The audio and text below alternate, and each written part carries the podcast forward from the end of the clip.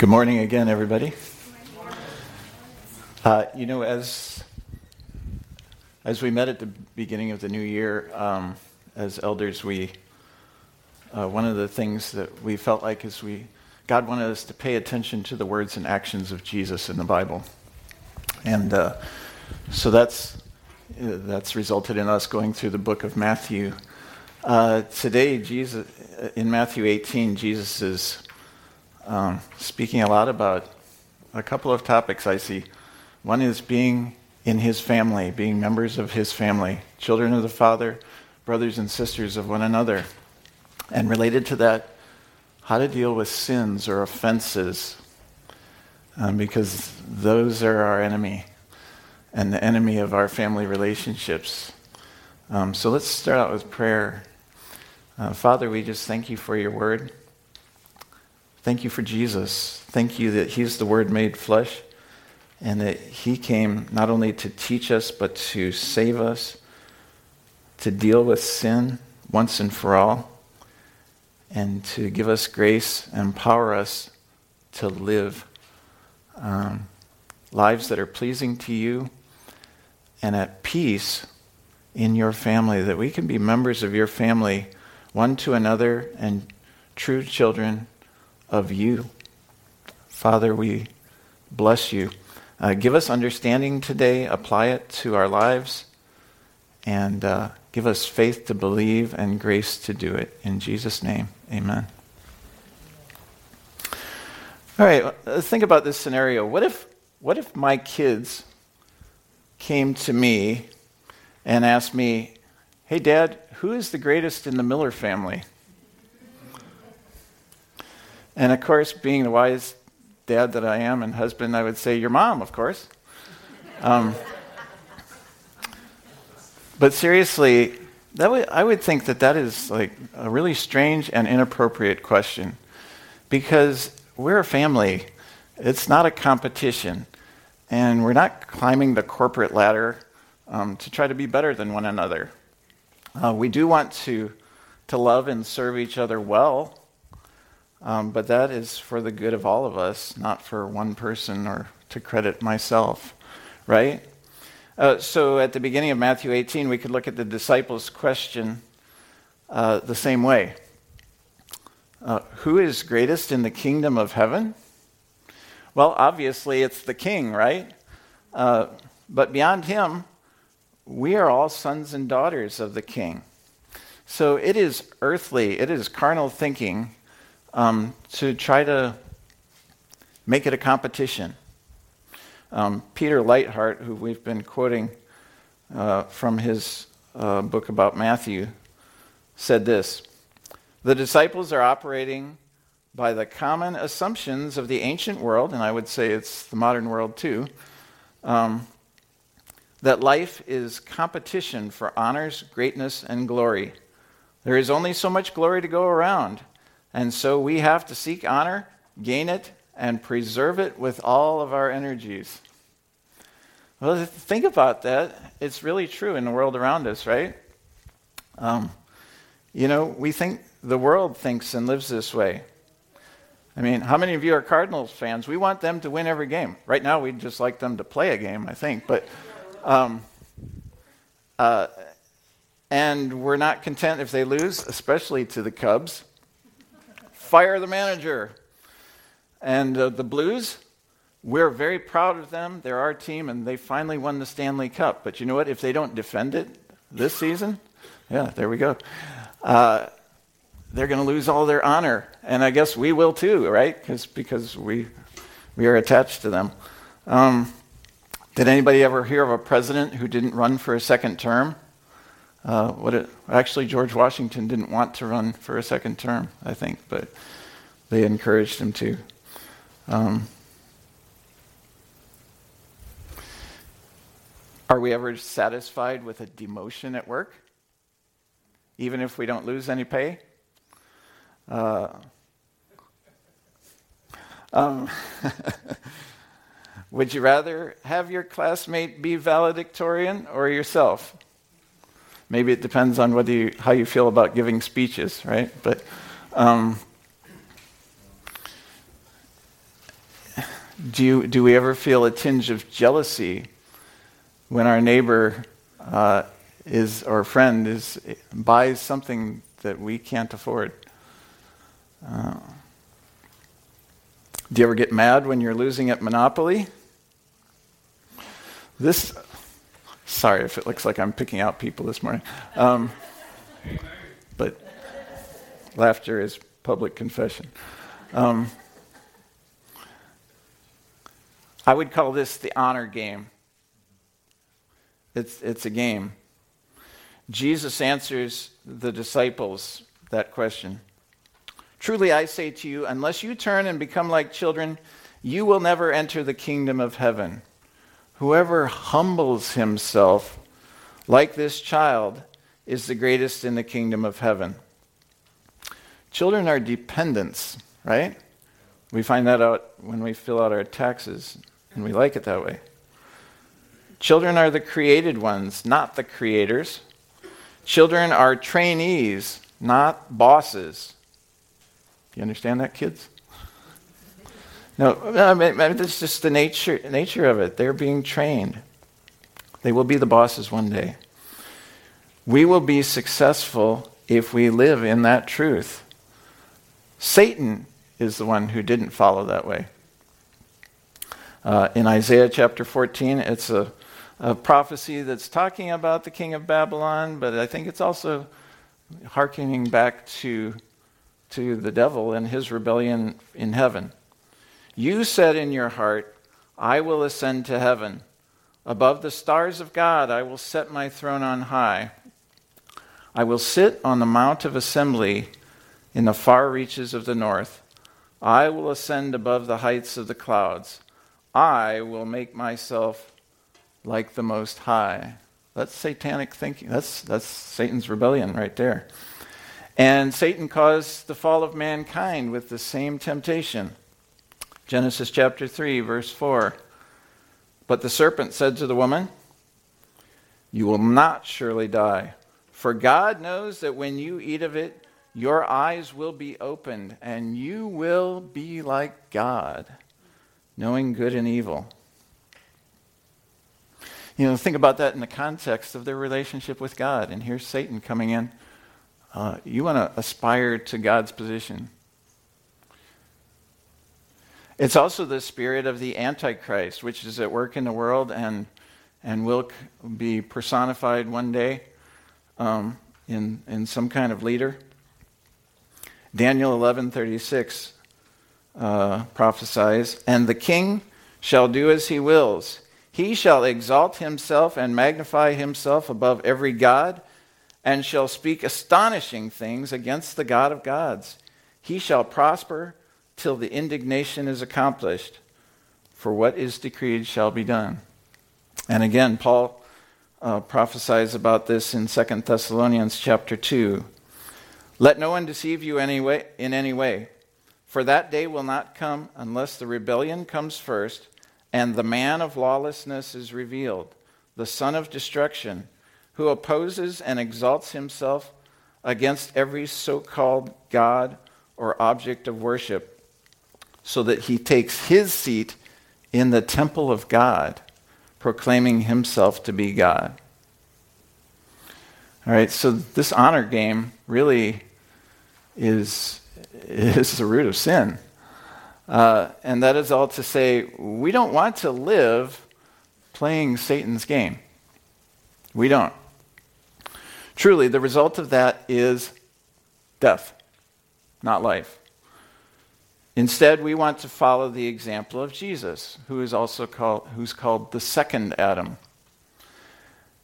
He's the firstborn born among many brothers in God's family, and so he's our example. I grew up, I walked in the steps of my older brother, and that was a good thing because he's a good guy.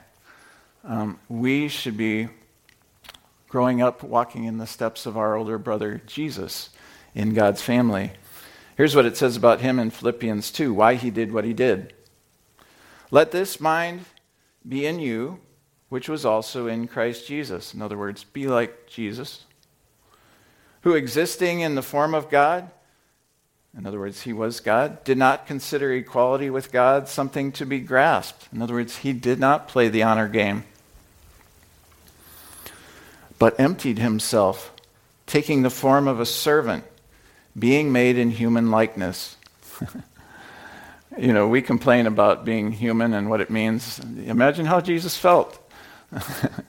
you know, he, he understands us. That's a good thing.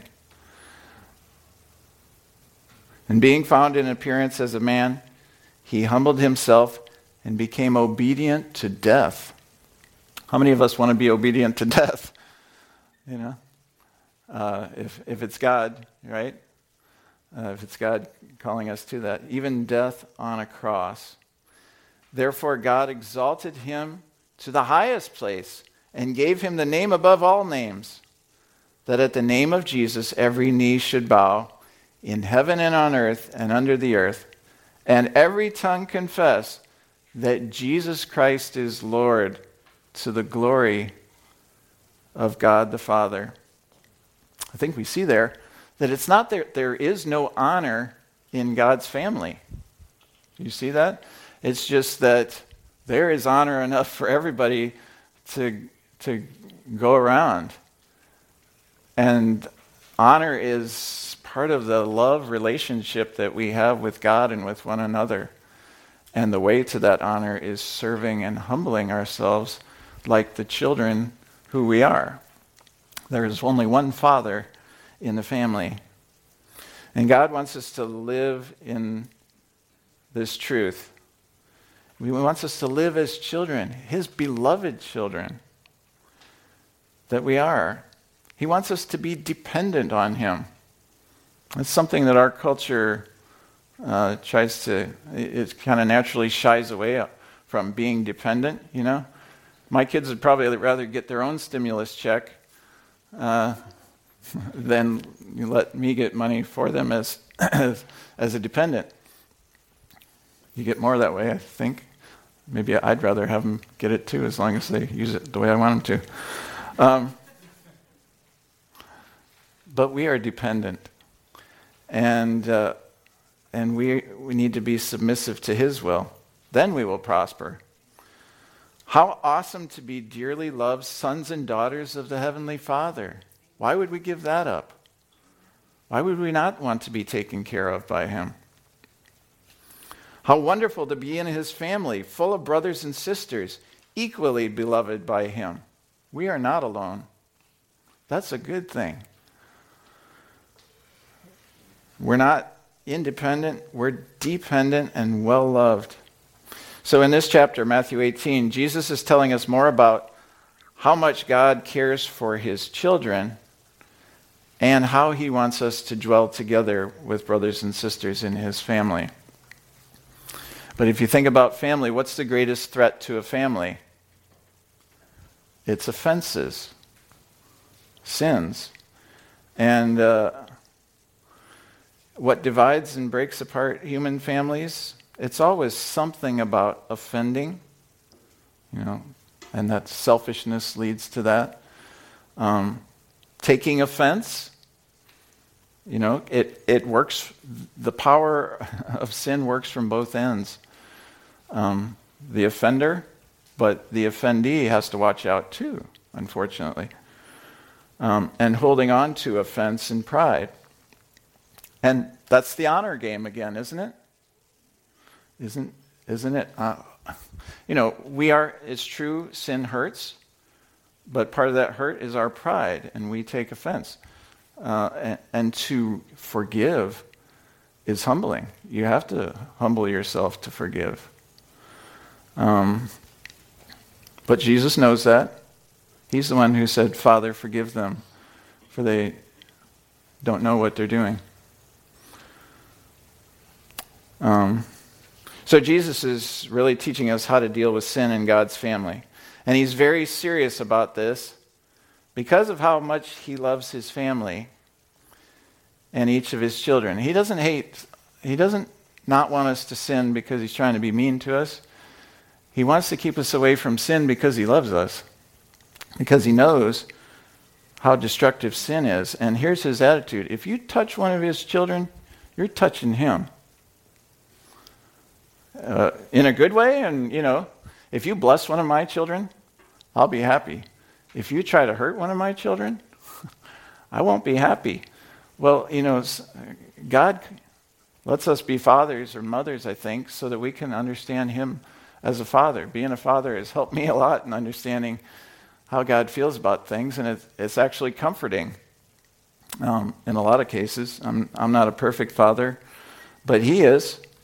And uh, so He loves us. So in, uh, in Matthew 18, verse 5, it says, Whoever receives one such child in my name receives me, but whoever causes one of these little ones who believe in me to sin, it would be better for him to have a great millstone fastened around his neck and to be drowned in the depths of the sea.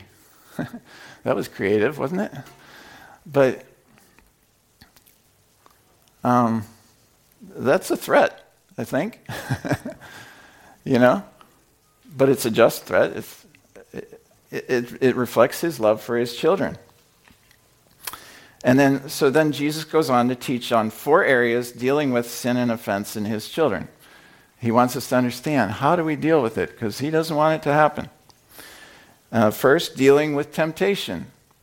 You know, the temptation for ourselves to sin in our own lives. Second, God's desire to turn wandering children back to himself. How he feels about us and sin. Third, what to do when a brother sins against you because it's going to happen.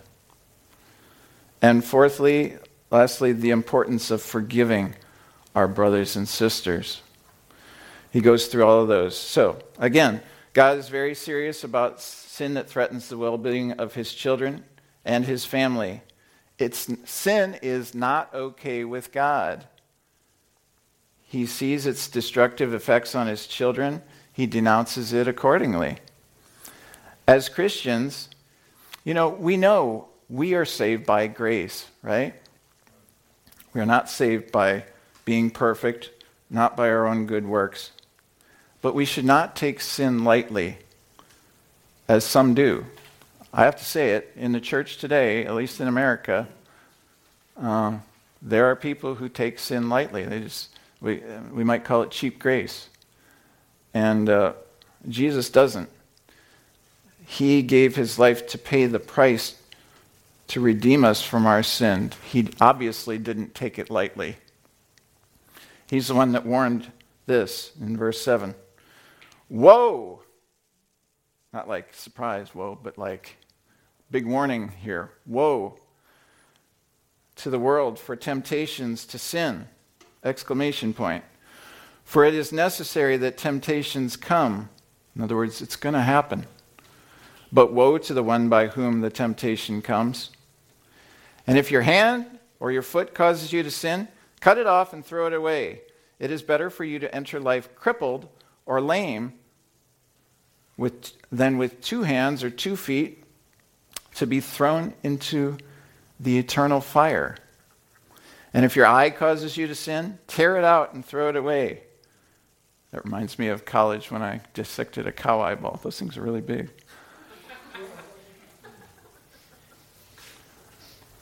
He's not telling us to actually gouge out our eyeball, because actually that wouldn't exactly solve the problem of lust or, or other things that the eye might be involved in.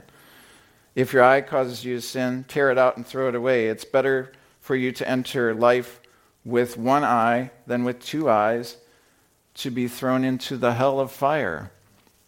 He's warning us. Um, you know, this is a repeat. Actually, I I preached chapter 5, and he said the exact same words in chapter 5 in the Sermon on the Mount. On the Mount.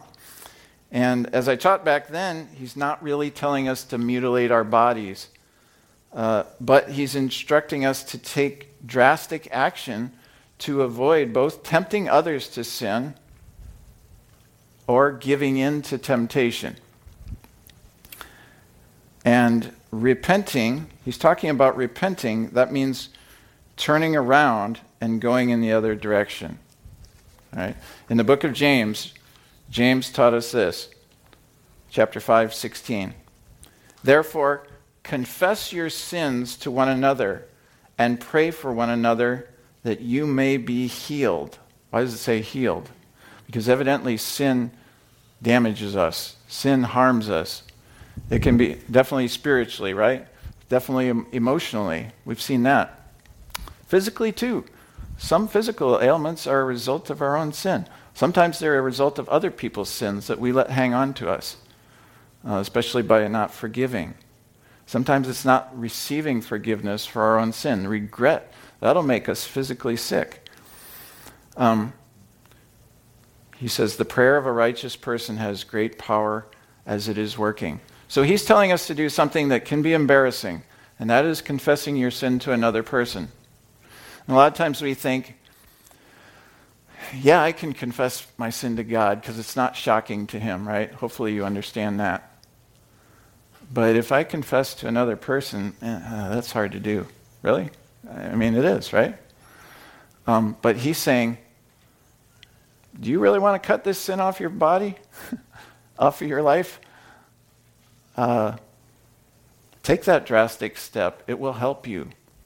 It's worth it. Uh, because a little embarrassing, you, humble yourself like a child. Don't worry about the honor game. Get that sin out of your life. Your righteous brother or sister whom you can trust in, praying for you, will cut that sin out of your life. His prayer, his or her prayer is powerful and effective. So do that. Paul instructed Timothy, 2 Timothy chapter 2, 22. Deuce is wild there. So flee youthful passions and pursue righteousness, faith, love, and peace, along with those who call on the Lord from a pure heart. Right? So he, he's instructing Timothy, who's a Christian. He's not telling an unbeliever to repent, he's telling a believer, run away, run away, run away. Right? Uh, flee from temptation, from the youthful desires, the sin, sinful desires, not the desire to be young again. Um, we will be one day if we flee youthful passions and pursue righteousness. Set, I think, how do we do that? Well, sometimes you might just run away. Like, if, if you're close to sin, sometimes physically distance yourself is what needs to be done, right?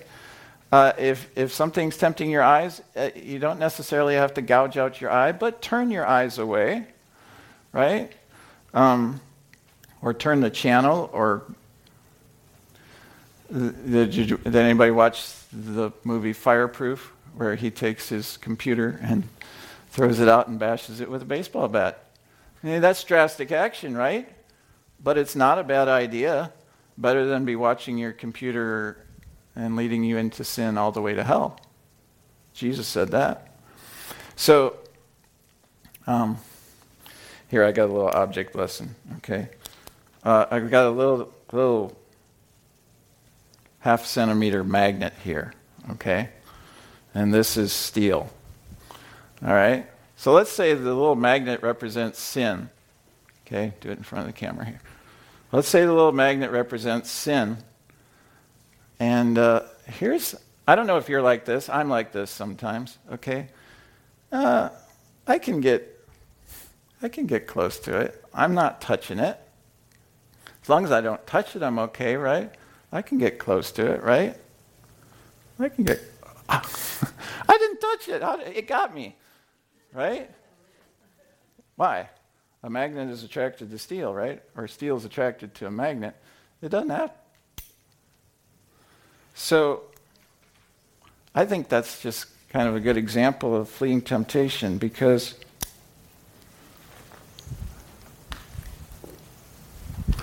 um, sometimes we have that where we think, eh, we rationalize. I can get, I can get close to it. I, I what? I won't cross the line. You know? No. Paul, so when Paul is saying to Timothy, flee temptation, that's what he's saying. Distance yourself from it. Set hedges around, set fences, set boundaries. Um, oh, you're too religious. That's, that's just, No, that's smart. Okay? Don't fall off the edge of the cliff. Don't go near the edge, please. Do you understand what I'm saying? That's what he's saying. Flee youthful passions. Um, you know, Jesus talked quite a bit about hell. Why? Because he desperately wants us to avoid it. He doesn't want to see anybody go to hell. Um, you know, it's not a bad idea for us to think about hell sometimes, too. Because the fear of God tends to put a chill on temptation. The fear of God is a good thing. So it is not a bad thing for us to think about hell. It scares me to death. I mean, just think about it. After we've lived our life, just, I, you know, it's terrible. But it's not a bad idea. And I'm, I'm not telling you meditate on that all the time. That, would, that wouldn't be good. But once in a while, it's not a bad idea. Um, think about eternal life in heaven too, maybe more often than thinking about hell, I would suggest. Okay? Um, how long and wonderful is that going to be compared to this brief life on earth? In other words, like, am I willing to j- trade eternity in heaven? And I'm not saying that falling into sin one time is going to keep you out of heaven. But sin is a trap and a slippery slope, and it's harmful to our faith. And, and, um, and, and it, it can limit rewards, I think, that we get for accomplishing what God wants us to accomplish in this life. And so, in other words, think about that and compare it to what I'm being tempted to do that seems like it would make me happy. Uh, is is not worth it. It's kind of like like somebody's offering me a, a cookie, a store bought cookie here, and then compared to uh, it, and you want to trade that for for what um, one of Faith's homemade pies that she made during the quarantine. My favorite thing about the quarantine. Um, one of my favorite things. Michael's homemade pizzas were pretty good too. Um, it's not worth it, right? So meditate on our future. No pain, no gain. We're going to have to go through some struggle, um, but it'll all be worth it in the end. Um, here's Paul wrote this uh, also in Philippians, the next chapter, chapter 3. I press on toward the goal to win the prize for which God has called me heavenward in Christ Jesus. You know, it, it actually says Jesus set that goal before him to motivate him to endure the cross. And Paul says he too presses on toward that goal. What goal? Eternal life in heaven uh, to be with Jesus and win the prize. Evidently, there are prizes. There is honor in God's family, but it's not the same kind of honor that we have to fight each other for, like the world thinks. All right, so Matthew 18 continues. Uh, Jesus says, See that you do not despise one of these little ones, for I tell you that in heaven their angels always see the face of my Father who is in heaven. That's interesting. But what, is, what we know he's saying is, these little ones are valuable to me. What do you think? If a man has a hundred sheep and one of them has gone astray, does he not leave the 99 on the mountains and go in search of the one that went astray? And if he finds it, truly I say to you, he rejoices over it more than over 99 that never went astray. So it is not the will of my Father who is in heaven that one of these little ones should perish. All right, so what he's not saying is, uh, well, I'll get more attention from Jesus if I sin, because then if I repent, he'll be happy with me. If I'm one of the 99, he'll ignore me.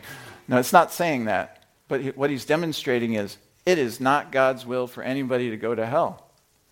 He's not willing for anyone to be lost. And you might say, well, he, you know, he was holding a little child he's talking about the value of young children to the Father. And that's true. God really values young children. Actually, he values childlike. Remember, he said, Humble yourself like this little child, be dependent on me.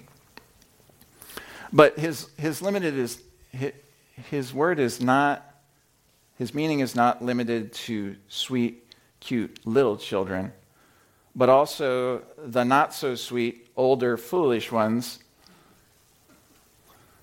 Uh, smiling is public confession, too. Who have wandered astray. Everyone was young and cute once, even the mask wearing Antifa rebel uh, parading the streets of Portland, Oregon. Okay? But even they, or the murderers that are about, or whatever evil person you can think of, it's not his will that any of them should perish in hell. How do we know that? Well, you know John 3:16? Say it with me. For God so loved the world that he gave his only begotten son that whoever believes in him shall not perish but have eternal life. He gave up the son he already had, the eternal son, in exchange for you and me. The world, not just selected ones out of the world. Romans 5 8 says, But God demonstrates his own love for us in this. In other words, this is how much he loves us.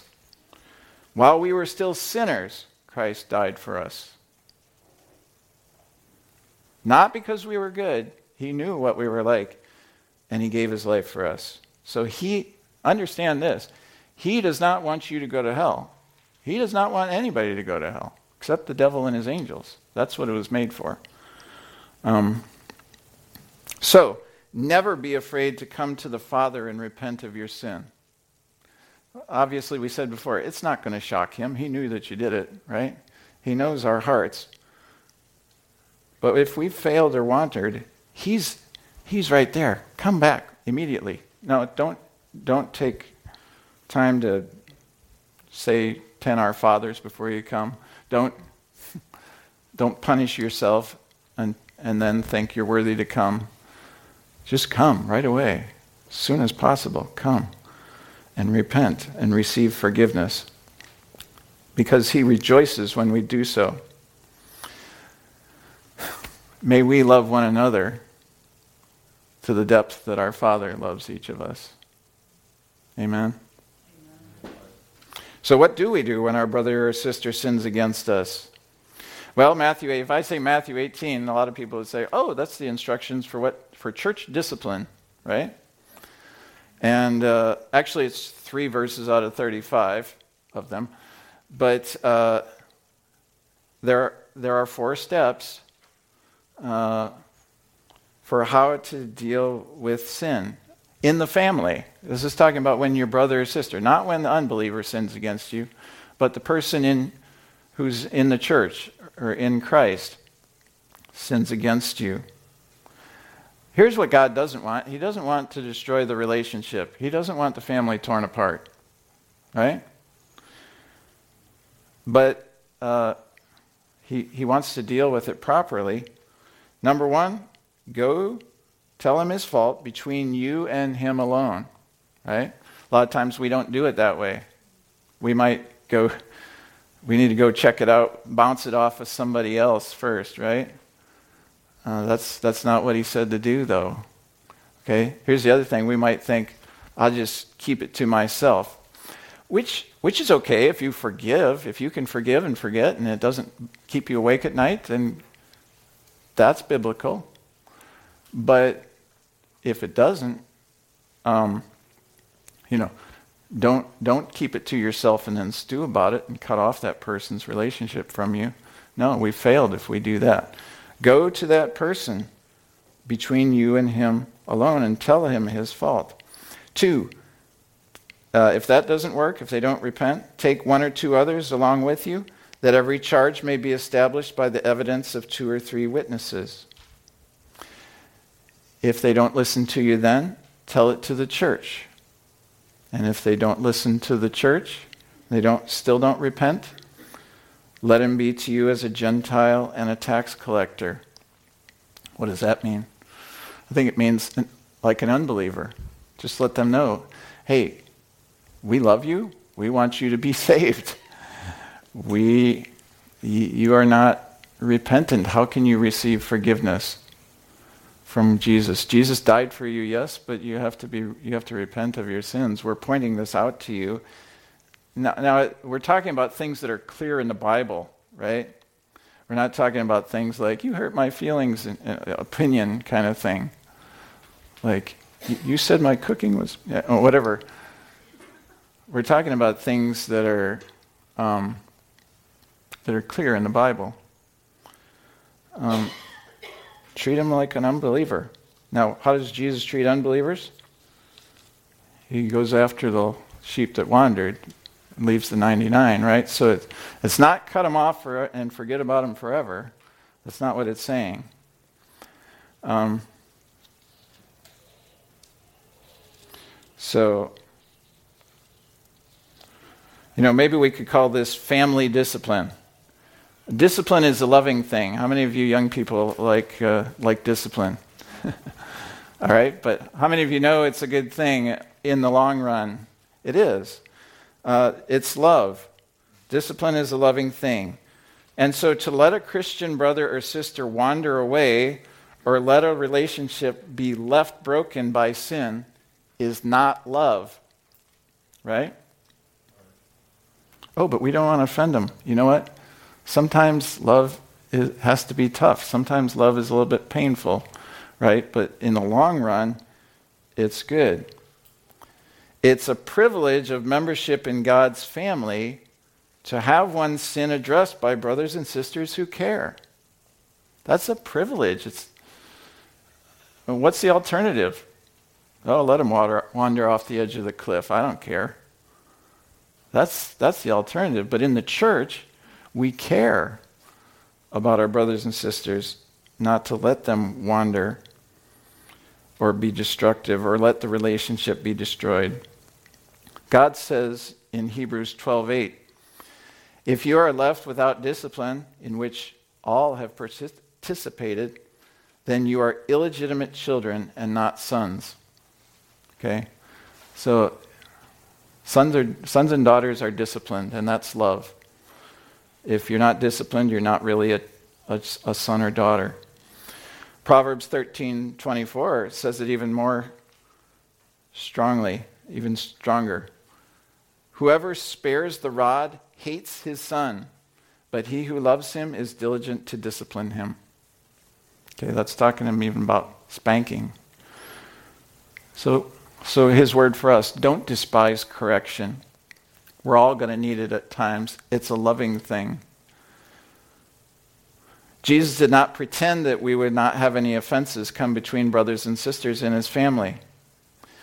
Raise your hand if you have a family that's never had offenses inside of it. no, there isn't any. All right, so when, when you do, do you think it's better to let the offenses drive you apart rather than do the work of proper communication, repentance, and forgiveness? No we may not enjoy thoroughly dealing with sin in relationships, just like we don't enjoy surgery or a root canal, right? But if done properly, it's worth it, right? And uh, that's how healing happens. And God wants a healthy family that walks in His grace. Grace helps us to confront sin when necessary. That's part of grace. Grace helps us to repent of sin to others whom we've offended. That's grace too.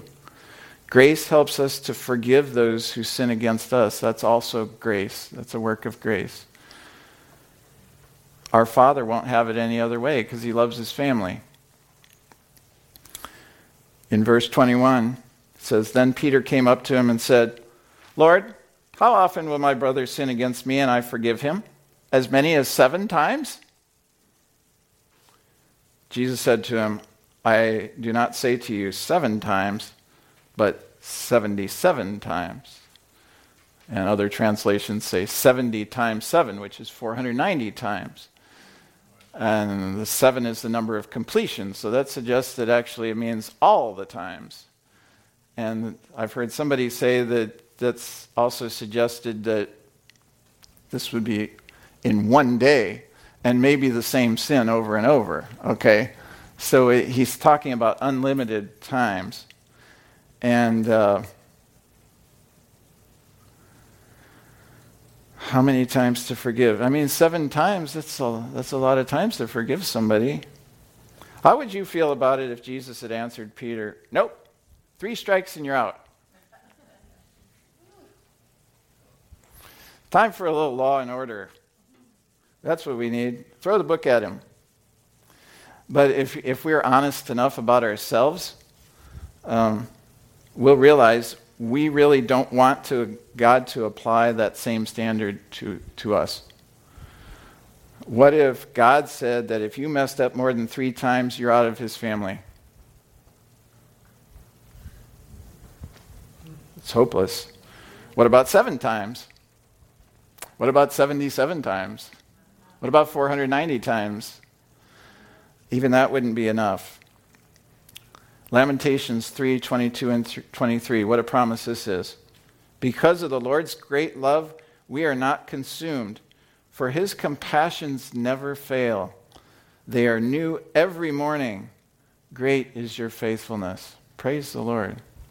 Why? Because he already dealt with sin. Jesus paid the price already on the cross.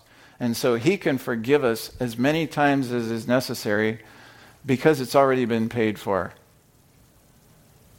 Warren would say that's a good place to shout. Amen, right? Amen. Uh, and uh,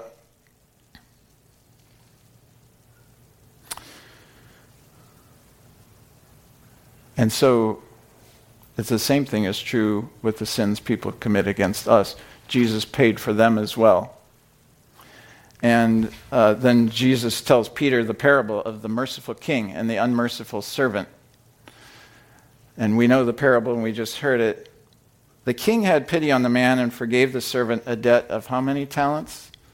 10,000 talents. Now, what I read is a talent was worth about 20 years' wages for a laborer. So a talent is a big piece of money. Okay? And uh, 20 years' wages. So 10,000 talents the guy owed. That's, I did the math, 200,000 years' wages that he said, Oh, just be patient with me. I'll pay you back out of my savings 200,000 years' wages. That's an empty promise. But okay, so today that that's billions of dollars, no matter what your wages are okay? That's billions of dollars. And, uh, and so having, that's, that, that's the magnitude of how much Jesus is saying, how much God has forgiven us. And we tend to not appreciate that compared to what people, when people hurt us, how it, how it hurts. But having been forgiven, the servant then met his fellow servant and refused to forgive him a debt of 100 denarii. And a denarius was, was worth a day's wages at that time. And so it was 100 days' wages, which is not small. That's a third of a year almost. And, and so if somebody owed you a third of a year's wages, that's not insignificant, right? It, it is something. But if you were just had just been forgiven billions of dollars and then you and then you met your on the way home you met your brother or sister and said pay me my 100 days wages that's got to be the honor game you're playing again isn't it? That's the honor game. And it's deadly. And beca- because um, it's literally nothing comp- compared to billions of dollars. Unless, of course, you own Amazon or Facebook, then your day's wages are pretty big. But the servant's lack of forgiveness to his brother was wrong no matter how you look at it. And Jesus ends the lesson by saying, And in anger, his master delivered him to the jailers until he should pay all his debt so also my heavenly Father will do to every one of you if you do not forgive your brother from the heart. Those, those them serious words. Okay, why are they so serious? If if I reject the blood of Jesus payment for the sin of my brother or sister who hurt me, I'm rejecting that same blood of Jesus. That same blood of Jesus paid for my sins. If I, I can't reject it for other people and then say, but, oh, but it applies to me. You got to, for, God has to forgive me. We live by grace. But, uh, well, God just didn't, Jesus just doesn't understand how much it hurt, this, what, what the other person did to me. I'm not belittling the fact that we hurt each other.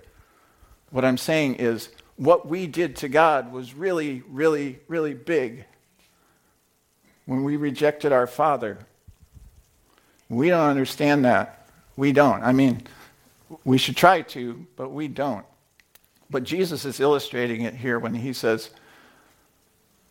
he says, um, you owed billions of dollars. They owed you thousands of dollars. Okay? He's just, he's illustrating how, the magnitude of, of it, I think. And so we've got to embrace that.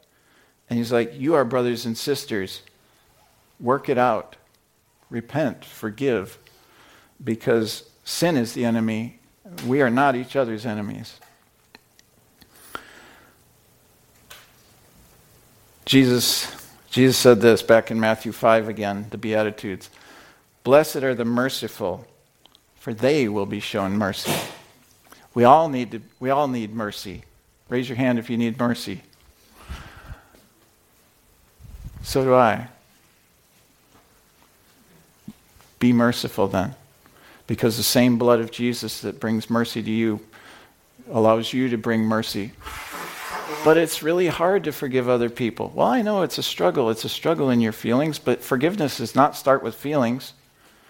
You have it in you because you have Jesus in you. The price has been paid. All right, so you can take it. You can take the forgiveness for yourself and receive God's forgiveness, but you can also take the forgiveness for someone else and receive that and offer it to them.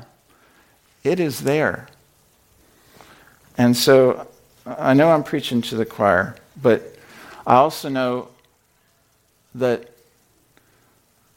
I can be sitting out there on the mower, and I don't know why, but stuff comes in. I call it stinking thinking. Stuff comes into my head, and I start thinking about how people uh, people are doing this to the country. Uh, that person did that to me. They did this to the school. Uh, you know, stuff like that just starts coming in your head. And I think it, it comes from our flesh. It kind of rises up the sinful nature I'm talking about. And there's a devil who, who I think tries to get us thinking about that. Uh, so I'm saying we are, and it's a battle in our society, the things that are going on. Do you see anybody out there in the world, I mean, not the church, saying, we need reconciliation, we need to become one? The, way, the solution to this problem is forgiveness. You don't see that in the world's tactics. They're saying, they're, they're, they're pushing us divide. You're bad, and you need to remember that you're bad. You know, we are not the same. We are not brothers and sisters. Yes, we are. Right? And, uh, you know, so, so let's not do things the way the world does. The world is trying to play the honor game again. Um, but we are children in God's family. We are not poor, we are rich. I think a lot of what we see in society right now is self pity. And not everybody, but self pity drives. We're so poor. We've been made poor. We are oppressed. And, okay, so we Christians, we are not poor. Somebody can persecute and oppress us, and we can forgive them. Why? Because we are children of the Father. And, uh, and Jesus died for you too, by the way. You can be where I am too, right? And, and I'm not that mad at you because you know what I did to the Father was so much greater, and He forgave me completely. And so I can forgive you too.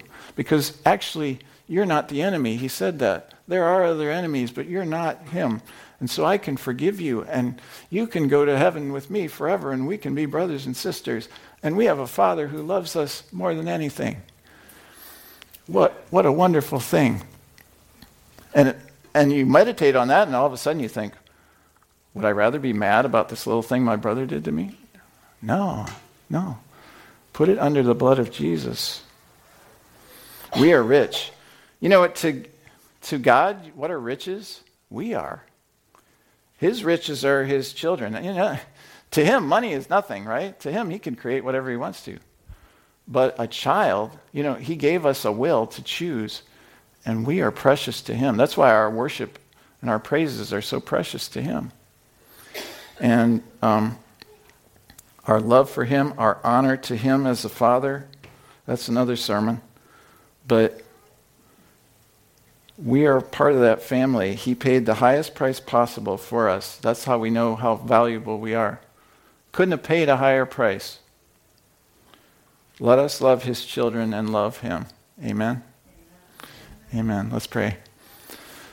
Father, we just uh, give thanks to you and give all glory and honor to you and praise.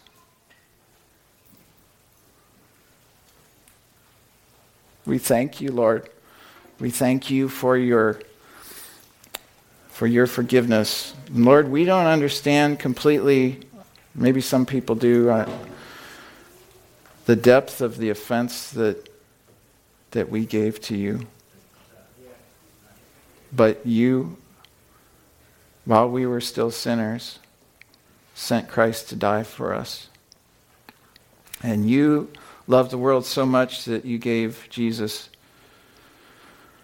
to die, that whoever believes in you will not perish in the hell of fire, but have it, everlasting life with you. We thank you for your love, Father. We thank you for your forgiveness. We thank you for your mercy. We thank you that you dealt with sin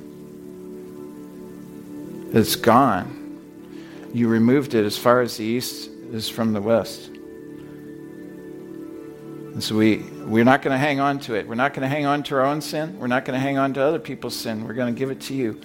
And you, because you remove it as far as the east is from the west, you drown it in the depths of the sea, which is pretty deep. I saw a documentary about it. It's really deep. We thank you, Lord. We praise you. And Lord, help us to walk in love towards our brothers and sisters. Give us grace, Lord, to forgive. I pray for anyone in, who's struggling with any offense that you would give them grace to deal with it effect, properly and effectively.